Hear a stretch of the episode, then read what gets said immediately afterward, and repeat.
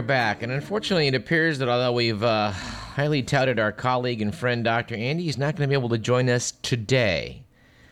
Let's just talk then about uh, what Seymour Hersh had to say at the Mondavi Center last week. He said many of the same things he voiced to Stephen Magagnini at the Sacramento Bee. The Bee's staff writer noted prior to the visit if the United States attacks Iran, don't say Seymour Hersh didn't tell you so. In his October 8th New Yorker article, Hersh reported the Bush administration is contemplating surgical strikes on Revolutionary Guard facilities in Tehran and elsewhere, which the administration claims have been the source of attacks on Americans in Iraq. By the way, when asked about Iraq, Cy Hersh basically said our choice comes down to uh, A, getting out today, or B, getting out tomorrow. He uh, noted both to Steve Magagnini at the Bee and to Kathryn Olmsted and everyone in the audience at Mondavi that he himself has continued to write about the possible war with Iran because he believes the Bush administration is determined to get into that country before it leaves office. We're going to make an effort to get uh, author James Bamford onto this program. We were speaking to Mr. Bamford last year about his similar efforts to, to sound the gong and, and warn people about what the administration has in mind for Iran. Anyway, we were great admirers of Seymour Hersh uh, on this program. We've quoted from him extensively in the past, and we wholeheartedly agree with what he's got to say about the state of American journalism. We, uh, we're very sad about the fact that uh, Cy Hersh is considered a special type of journalist, an investigative journalist. He noted how important it was for him to use anonymous sources, though that he's been attacked by administration officials dating back to Henry Kissinger but he has defended his use of anonymous sources, saying, I'm like a vampire. I suck my blood at night and on weekends, early and late. For me, to leave my name at a government office at 3 p.m. is a bite of death. The Bee article noted that Hersh said profit driven corporate media ownership is taking its toll on investigative reporting, which he says is expensive, time consuming, and a tremendous risk. There's a good chance you'll end up chasing your tail. Anyway, we'll have more to say about uh, Seymour Hersh's visit to Mondavi hopefully next week. We're still planning to come back and talk about uh, what happened and is happening over in Burma slash Myanmar. It was noted in uh, New Scientist magazine that uh, high resolution satellite images have been increasing pressure on Burma's ruling junta. After several weeks of protest led by monks against the dictatorship, it remains difficult to determine what's going on in the country, but people have been using the internet and cell phones to transmit reports and photos, at least up to the point where the junta responded by cutting off internet access. In response, the American Association for the Advancement of Science Geospatial Technologies Project in Washington, D.C., requested images from satellite companies, which human rights groups will then use to amass evidence of violence that was used to quash protests said Lars Bromley of the AAAS, it will give them a sense that the world is watching. Of course, they hope to deter the junta from further atrocities.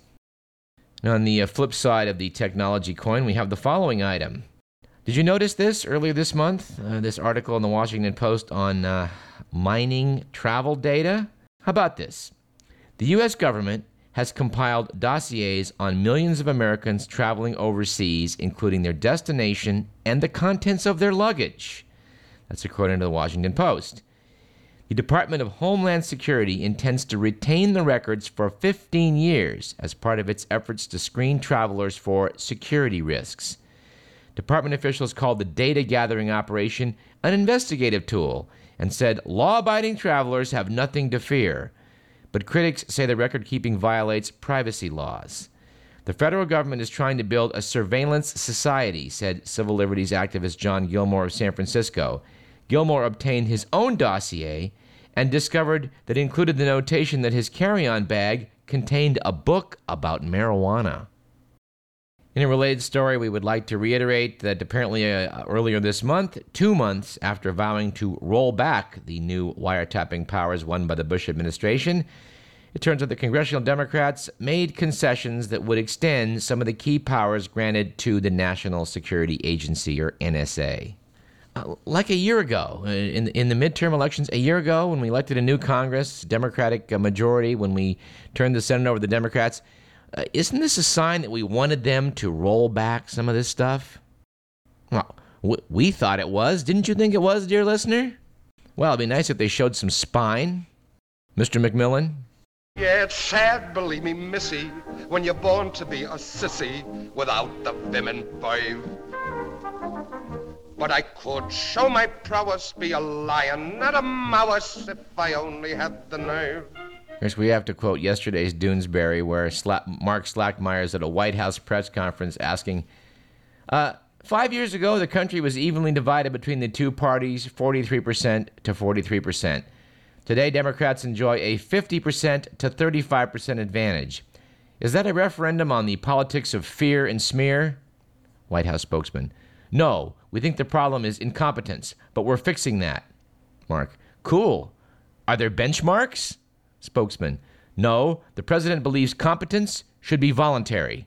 In my head, I'd be scratching while my thoughts were busy hatching if I only had a brain. All right, to segue from politics into science here, we would quote New Scientist magazine, the current issue on the newsstands. Notes that outlawing abortions doesn't stop women from having them, but free access to contraception clearly does.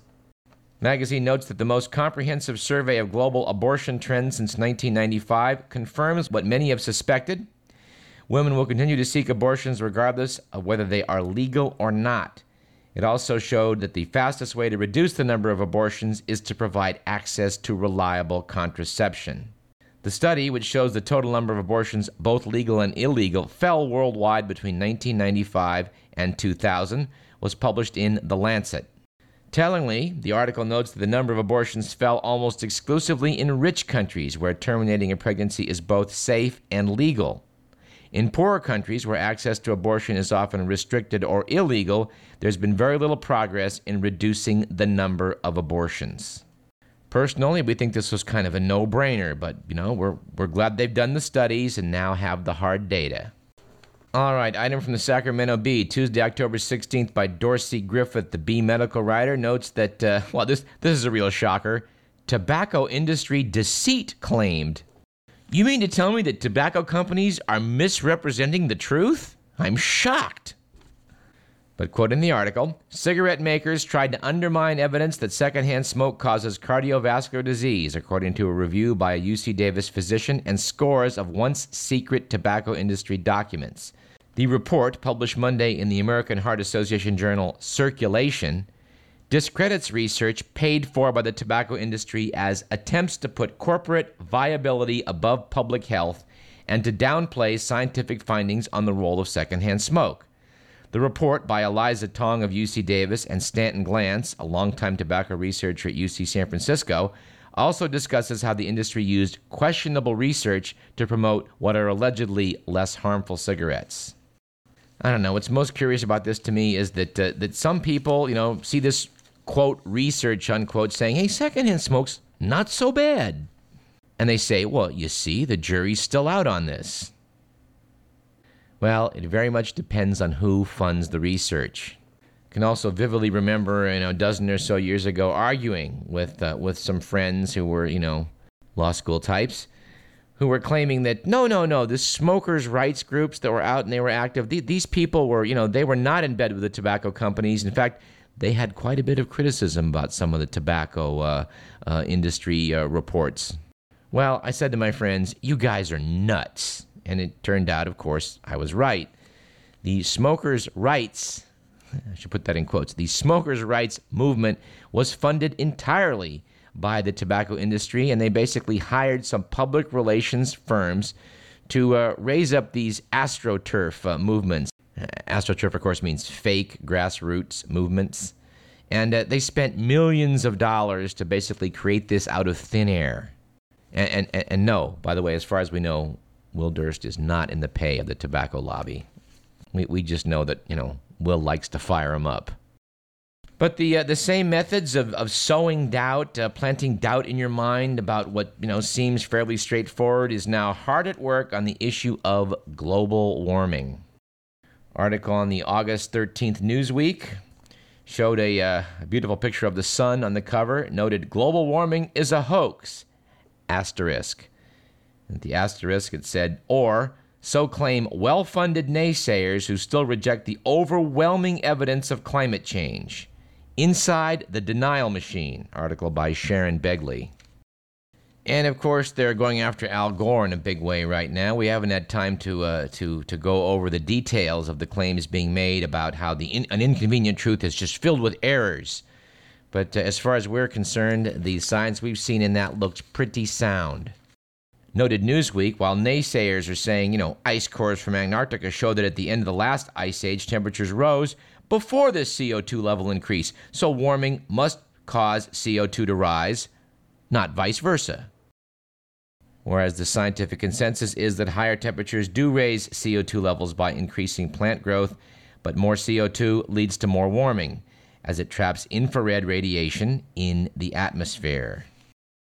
While the naysayers note that the global warming over the past century, as well as weather extremes, reflects nothing more than the climate system's normal variability, whereas the clear scientific consensus is that the current warming is 10 times greater than ever before seen in the geologic record the chance that the warming is natural is less than 10%. And if you're still among the doubters, how about this item from last week's New Scientist magazine? The extent of the Arctic melt this year has been revealed, and it is worse than anyone thought. Last month, just 4.2 million square kilometers of ice covered the Arctic Ocean. That's 23% less than the previous low record set in 2005 39% less than the average annual minimum between 1979 and 2000. And of course, keep in mind that a lot of those years between 79 and 2000 probably reflect uh, some of the global warming and increased ice melting. Said Walt Meier, a member of the team of scientists at the U.S. National Snow and Ice Data Center in Boulder, Colorado, it didn't just break the record, it shattered the record this year. It just obliterated everything else. Even uh, even even the Bush uh, the Bush administration seems to be wavering on this a bit. At least uh, General Gordon Sullivan, former chief of staff of the U.S. Army, wrote um, last month climate change is and will be a significant threat to our national security and, in a larger sense, to life on Earth. In fact, uh, George Bush, at a summit of representatives from leading greenhouse gas emitting nations, called for curbing emissions to be made a long term goal. He, of course, repeated his opposition to mandatory caps on emissions, noting that each nation must decide for itself how to achieve the results. Yeah, that would be those would be called voluntary reductions, kind of like voluntary competency. And while the naysayers are really well funded, uh, New Scientist in an editorial sounded off on this issue. They said, We need climate change skeptics, not because they're right, but because they ask hard questions that lead to deeper knowledge. The latest claims attributed to Fred Singer, the arch exponent of the idea that solar cycles explain everything about climate change, and economist Dennis Avery from the Hudson Institute, that's a think tank in Washington, made headlines with a list of 500 scientists who they say have refuted, quote, at least one element of current man made global warming scares. The magazine notes that this is a bit of sleight of hand in the words, in at least one element and they noted sadly that some members of the press have chosen to interpret the release as saying that 500 scientists are doubtful that present global warming is due to human activity. Now, some of those 500 are demanding their names be removed from the list. Joanna Haigh of Imperial College in London said, I believe that changes in the sun influence climate, but I've never claimed that solar forcing is responsible for recent global warming. It is mendacious of them to include me in a list of those refuting human activity as the major cause. Climatologist Michael Mann of Penn State added, This is a dishonest and cynical misrepresentation of my findings and views and those of many of my colleagues. Another absurd recent claim attributed to Singer is that the quote, widely touted consensus of 2,500 scientists on the UN Intergovernment Panel on Climate Change is an illusion. Most of the panelists have no scientific qualifications. Noted the magazine, this stuff is bad not only for science, but also for the skeptical cause. No one wants to silence skeptics. We need skepticism. We just wish they were better at it. All right, and in a somewhat related story, we have the following from New Scientist magazine. Using hydrogen to power vehicles could free us from our reliance on fossil fuels, and water is its obvious source. But how to get one from the other?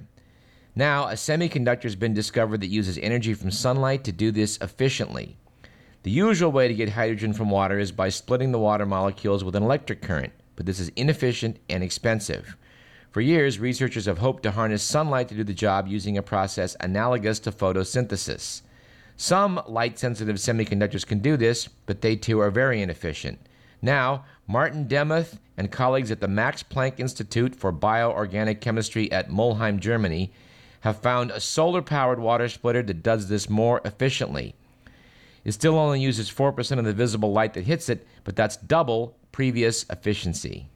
It's a promising development. We'll try to continue to monitor that one. You ever been out in the country with some knucklehead shows up with his dog and proceeds to, like, uh, you know, scare away every bit of wildlife that previously had been hanging around? Well, from the uh, September 8th edition of New Scientist, and we're certainly relying on New Scientist a lot today, but hey, the world's premier science magazine in our book, on this topic, they noted even when owners walk their dogs on leashes, they still manage to frighten away nearly half the birds in natural parklands. Land managers in several countries, including the UK and Australia, have responded to birders' worries that dogs may be scaring away local wildlife by banning the animals from sensitive wild areas. Dog owners maintain there's little hard evidence to support this view and are angry over the bans. So, Peter Banks and Jessica Bryant at the University of New South Wales in Sydney tested the effects of dogs on bird sightings at 90 different sites in both regional parks where dogs were allowed on a leash and in neighboring national parks where dogs are banned. They, they observed persons walking alone and a person with a dog. After each group walked past, the researchers counted the number of birds they saw or heard within 50 meters. Walking a dog was followed by an immediate exodus of nearby birds, leading 41% fewer individual birds on average. People alone, even two people, had half the impact. Walking a dog without a leash is likely to be even worse, says Banks, who said the birds must perceive the dogs as potential predators. Noted the magazine, and this is a British publication. He anticipates dog owners will react badly to his findings. And we mentioned a couple weeks back about the 50th anniversary of Sputnik. And lest you think that the Russians have run out of firsts in space, well, think again. Earlier this week, the first creatures to be conceived in space were born. And this was another first for Russia, the country which managed the first satellite, Sputnik, in 1957, and the first dog in space, Laika, as well as the first human in space, Yuri Gagarin. Well, The Russians can now claim to the first mother in space. The mother is a cockroach who became pregnant during the flight of the biosatellite called Foton M. Wrote the Sydney Herald. We recently received the first batch of 33 cockroaches conceived in microgravity, announced Dmitry Alyakshin, a director of the Institute of Biomedical Problems, a typically mysterious Russian title for a space agency. He said the cockroaches were sealed in special containers during their circling of the Earth, and a video camera filmed them during flight. This does not seem to have inhibited them, though the babies do look a little different. Apparently, these cockroaches turn darker earlier than the earthbound varieties. We're, personally, we're glad they didn't try this experiment on the International Space Station because an infestation of cockroaches would have been pretty tough to get an exterminator up to fix.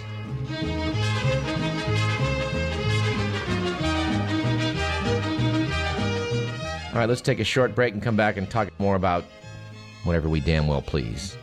I'm Douglas Everett. You're listening to Radio Parallax.